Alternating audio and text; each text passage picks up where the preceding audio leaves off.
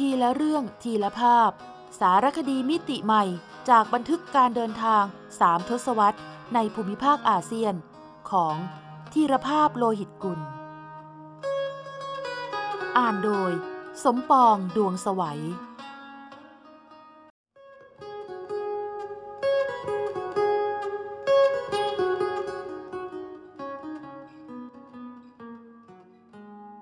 โขงนาทีสีทันดอน ท่องอนุภูมิภาคลุ่มแม่น้ำโขง ณ ที่ราบสูงหลังคาโลก ถึงดินดอนสามเหลี่ยมปากแม่น้ำ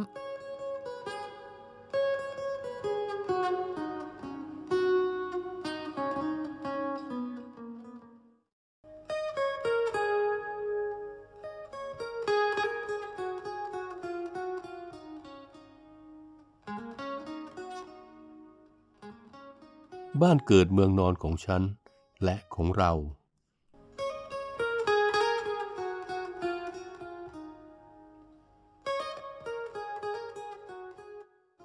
เดินทางถึงเวียดนามตอนใต้สุดแล้ว โขงนาทีสีทันดอนก็แตกกระจายออกไปถึงเก้าสาย เพื่อให้มวลน้ำมหาศาล มีช่องทางไหลหลังพรั่งพรูไปอย่างอิสระเสรี ยักเยื้องไปดังลีลาพญามังกรยักย้าย จึงถูกเรียกขานอีกนามหนึ่งว่า กิ๋วลอง หรือพญามังกรทั้งเก้าตะกอนดินที่แม่น้ำพัดพามาตลอด การเดินทางไกลราว 4,909 กิโลเมตร ไหลมากองรวมกันณบริเวณนี้ทำให้เกิดพื้นที่ราบลุ่มขนาดมหึมาถึง 64,000 ตารางกิโลเมตร เป็นความมหัศจรรย์ทางธรรมชาติที่ถูกเรียกขานว่า ดินดอนสามเหลี่ยมปากแม่น้ำโขง แม่โขงเดลต้า ซึ่งมีขนาดใหญ่กว่า ดินดอนสามเหลี่ยมปากแม่น้ำเจ้าพระยาถึงสามเท่า สร้างความมั่งมีมั่งมูล บริบูรณ์พูนผลอย่างสุดจะขนานับให้เวียดนามตอนใต้ ในฐานะแหล่งปลูกข้าวขนาดใหญ่ สวนผลไม้เมืองร้อนอันอุดมสมบูรณ์ และพื้นที่ทำการเกษตรชั้นเยี่ยม จนกล่าวกันว่า เอาต้นอะไรปักลงบนดินดอน ก็ได้ดอกผลทั้งนั้นทำให้เกิดสถิติอันน่าทึ่งคือร้อยละ 40 ของปริมาณอาหารที่ผลิตได้ทั้งประเทศเวียดนาม มาจากดินดอนสามเหลี่ยมปากแม่น้ำโขงแห่งนี้ ขณะที่ข้าวซึ่งส่งออกถึงร้อยละ 90 และผลิตภัณฑ์สัตว์น้ำส่งออกถึงร้อยละ 60 ก็มาจากดินดอนนี้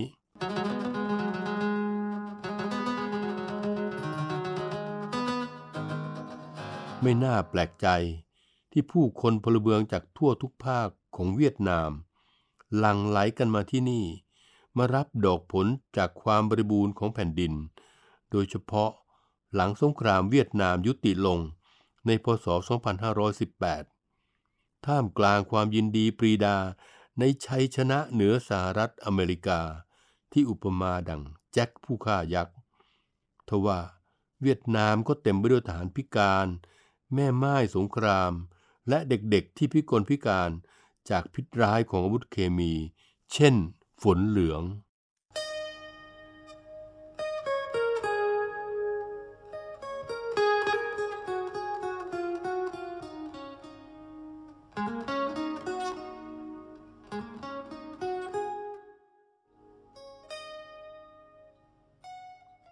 ตามท่าเรือข้ามฟากแม่น้ำสายสำคัญ ที่ในอดีตเคยสร้างตำนานรักอีโรติกอันลือลั่น ระหว่างนักธุรกิจหนุ่มจีนรูปหล่อ กับนักเรียนสาวชาวฝรั่งเศส ในภาพยนตร์ The Lover ครั้นเมื่อสงครามยุติ กลับกลายเป็นที่ชุมชนของผู้ได้รับผลพวงจากสงคราม ภาพเด็กน้อย หน้าตาบิดเบี้ยวด้วยพิษสารเคมี เดินควักไขว่ขอเศษเงินและอาหาร จากผู้ผ่านทาง กลายเป็นภาพธรรมดาสามัญอยู่นานหลายทศวรรษ กว่าที่เศรษฐกิจเวียดนามจะฟื้นตัว และรัฐบาลมีเงินทุนในการสร้างสะพานข้ามพญามังกรแต่ละสายพ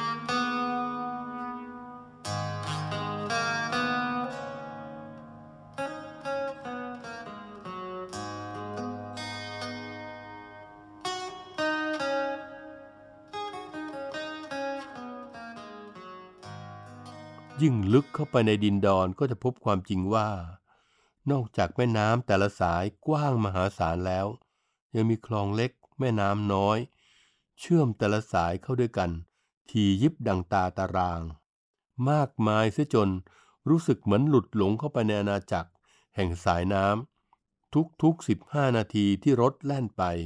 จะต้องผ่านสะพานข้ามคลอง สักสะพาน และทุกครึ่งชั่วโมง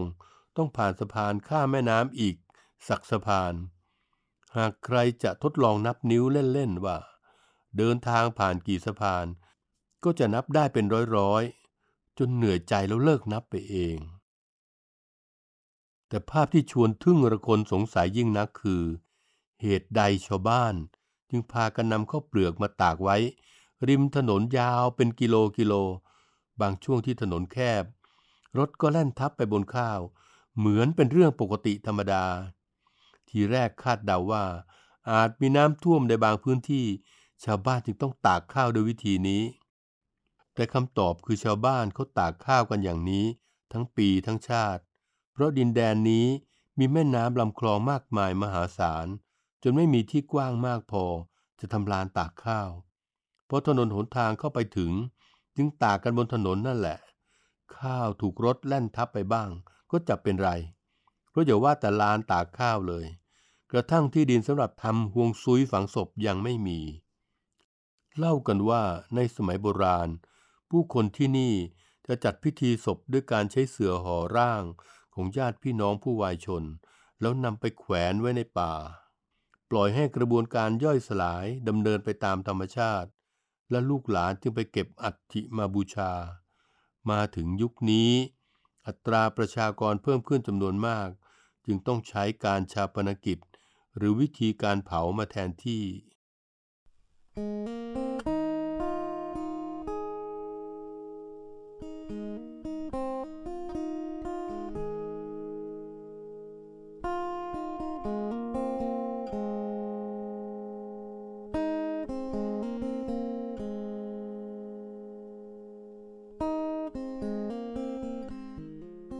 นี่คือวิถีที่เป็นไปอย่างน่ามหัศจรรย์ใน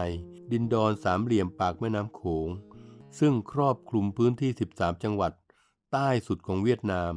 โดยมีเมืองเกินเธอ เป็นเมืองเอก หรือศูนย์กลางของเดลต้า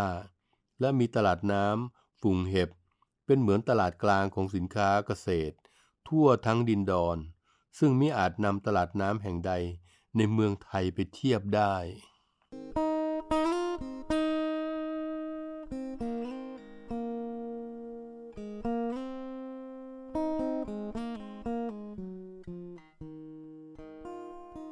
เพราะฟุงเห็บเป็นตลาดน้ำในบริบทเดียวกับตลาดสี่มุมเมือง คือมีเกษตรกรจากทั่วทุกสารทิศนำผลผลิต ใส่เรือพายขนาดเล็ก และเรือแจวขนาดกลาง มาชุมนุมกันโดย มีพ่อค้าคนกลางนำเรือบรรทุกสินค้าขนาดใหญ่ เหมือนรถสิบล้อมารอรับ ซื้อขายกันเสร็จสับก็ขนสินค้าออกปากแม่น้ำโขงไปเลย ออกไปแล้วถ้าเลี้ยวซ้าย ก็คือส่งไปขายในประเทศที่เมืองท่าดานัง ในเวียดนามตอนกลาง และไฮฟองในเวียดนามตอนเหนือ แต่ถ้าเลี้ยวขวาก็หมายถึงนำพืชผักผลไม้ ส่งออกไปอาเซียน อินเดีย อาหรับ ยุโรป อเมริกา ฟุงเห็บจึงเป็นตลาดน้ำที่เหมือนไม่มีเวลาวายค้าขายกันทั้งวันทั้งคืน จึงทำให้มีธุรกิจเล็กๆ ประเภทหนึ่งเกิดและเติบโตอย่างรวดเร็ว นั่นคือ เรือบริการอาหารและเครื่องดื่มแบบ Delivery คือแจวเรือซอกแซกไปบริการถึงที่ โดยมีอาหารหลักคือแบงมีหยอ หรือขนมปังฝรั่งเศสนำมาผ่ากลางและใส่ไส้เป็นหมูยอ เนื้อวัว หรือเครื่องในหมูตามใจชอบ ก่อนราดน้ำเปรี้ยวหวาน คล้ายน้ำราดข้าวหมูแดง เพิ่มรสชาติให้งองหลำหรืออร่อยล้ำตามอัธยาศัย แต่บางเจ้าก็เป็นเรือขายข้าวแกง มีกับข้าวสารพัดอย่างให้เลือก โดยเฉพาะแกงส้ม สีสันและรสชาติคล้ายแกงส้มของไทยเรามาก และเป็นอาหารที่หากินได้ ในแม่โขงเดลต้าเท่านั้น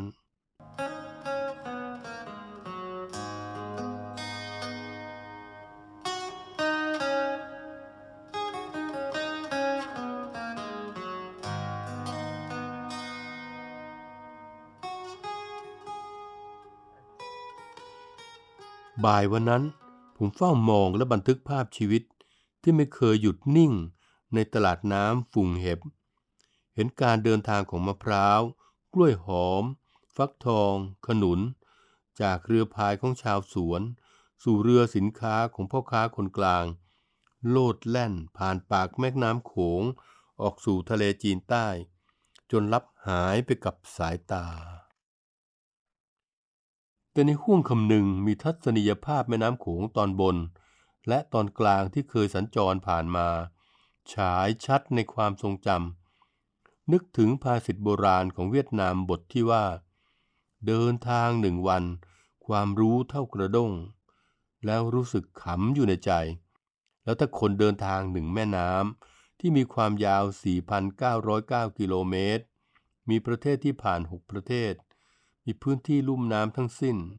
84,381 ตารางกิโลเมตร และมีปริมาณน้ำ 475 พันล้านลูกบาทเมตรต่อปี จะต้องหาโอ่งสกกี่ใบ จึงจะพอใส่ความรู้ทั้งหมดทั้งมวล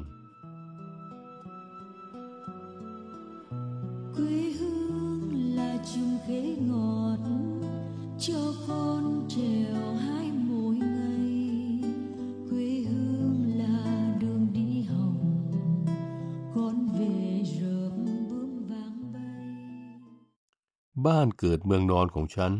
คือพวงมะเฟืองหวานชื่นใจ ที่ฉันเด็ดกินทุกวันเมื่อตอนเป็นเด็ก quê hương là con diều biếc tuổi thơ con thả trên đồng quê hương là con đò nhỏ êm đềm của nước ven sông เสียงเพลงเกวเฮือง แปลว่าบ้านเกิดเมืองนอน ผลงานเพลงอมตะของศิลปินเอกแห่งแผ่นดินอันนำยาบวันแต่ง สุดแสนงดงามทั้งคำร้องทำนอง ดังก้องขึ้นในจิตใจ ฉายภาพเวียดนาม และลุ่มน้ำโขงชัดเจนจับใจ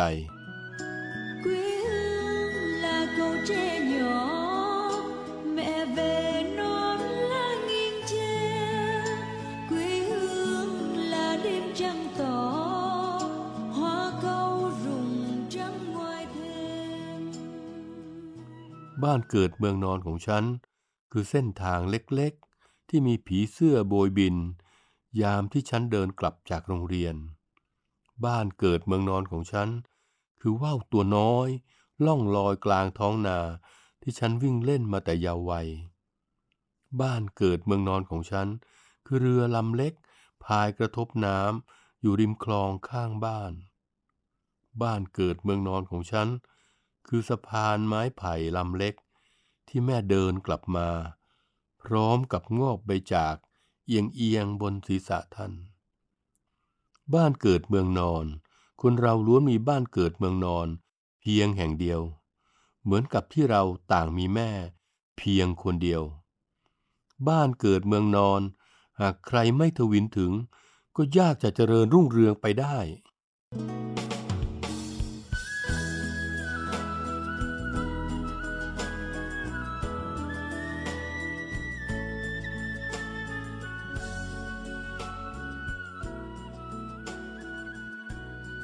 ใช่สิ พ้นจากความเป็นจีนพม่า ลาวไทยกัมพูชา และเวียดนาม แม่น้ำโขงก็คือ บ้านเกิดเมืองนอนของฉัน และของเรา quê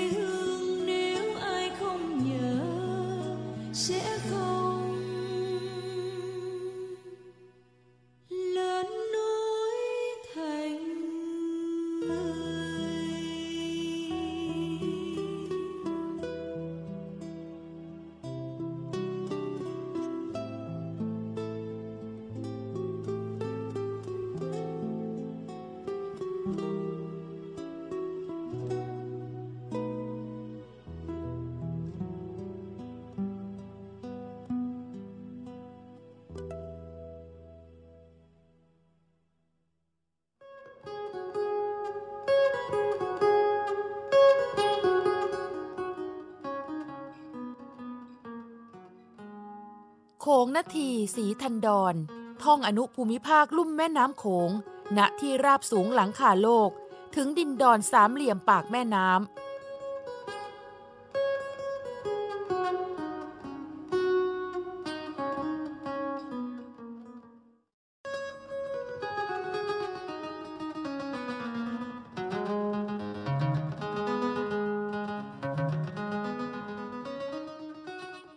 ปากกาสัมพันธ์ รางวัลวรรณกรรมลุ่มน้ำโขง Mekong River Literature Award รางวัลระดับนานาชาติ ที่มอบให้คนทำงานวรรณกรรม ในประเทศแถบลุ่มน้ำโขง ก่อตั้งเมื่อปีพศ 2550 โดยความคิดริเริ่มของสมาคมนักเขียนแห่งเวียดนาม ร่วมกับลาวและกัมพูชา ต่อมามีสมาชิกเข้าร่วมอีก 3 ประเทศ คือพม่า จีนยูนนาน และไทย โดยสมาคมนักเขียนแห่งประเทศไทย ถือเป็นสัญลักษณ์แห่งความร่วมมือและมิตรภาพทางวรรณกรรมในภูมิภาค ตามแนวทางการแลกเปลี่ยนเรียนรู้ทางวัฒนธรรม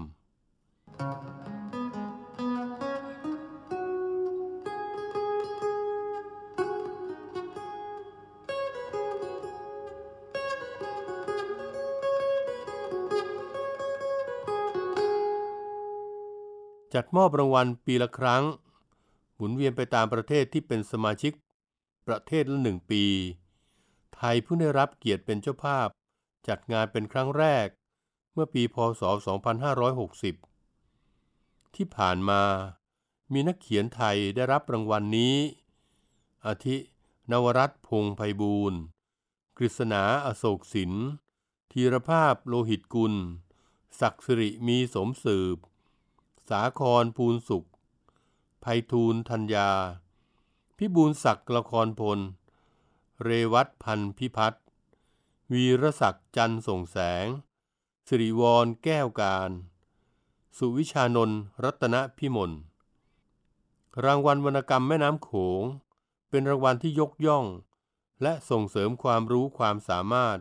ของผู้สร้างสรรค์ผลงาน ทางวรรณกรรมของประเทศสมาชิก ที่แสดงออกถึงอัตลักษณ์ประจำชาติ สร้างความเชื่อมโยง ระหว่างผู้คนในภูมิภาค ส่งเสริมสันติภาพ ความปรารถนาดี โดยยึดมั่นในหลักมนุษยธรรม สมควรได้รับการเชิดชู ในฐานะ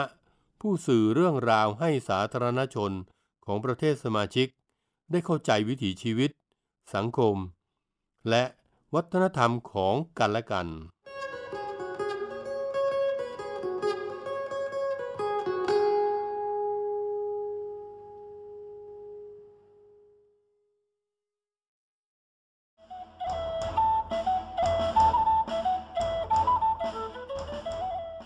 ซอกแซกอาเซียน ทุกซอกทุกมุมของอาเซียน มีเรื่องราวที่ค้นหาได้ไม่รู้จบ โดย กิติมาพรจิตราธร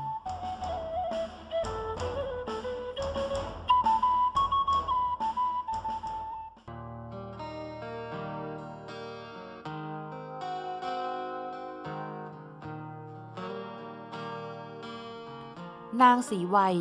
ณ จำปานคร นางสีวัยธิดาเศรษฐีแห่งจำปานคร เปลือยอกนุ่งสิ้นลายน้ำไหลกำลังเน็บดอกไม้ประดับมวยผม ด้วยใบหน้าเปี่ยมสุข เป็นหนึ่งในภาพหลักของจิตรกรรมฝาผนังเล่าเรื่อง คันทกุมาร นิทานชาดก ซึ่งนานบัวผัน สล่าชาวไทยลื้อ ได้รังสรรค์ไว้ในวิหารวัดภูมิน ใจกลางเมืองน่าน เมื่อร้อยห้าสิบปีก่อนค่ะ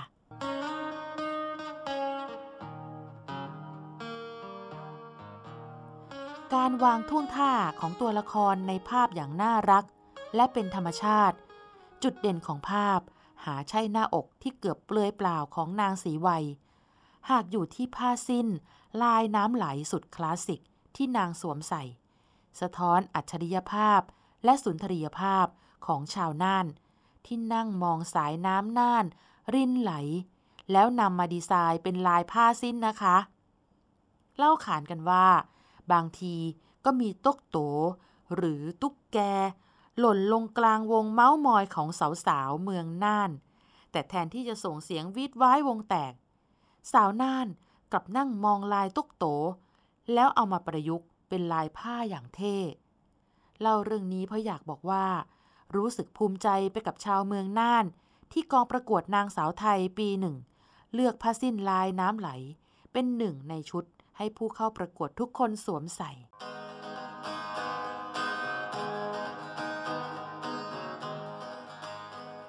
ทีละเรื่องทีละภาพ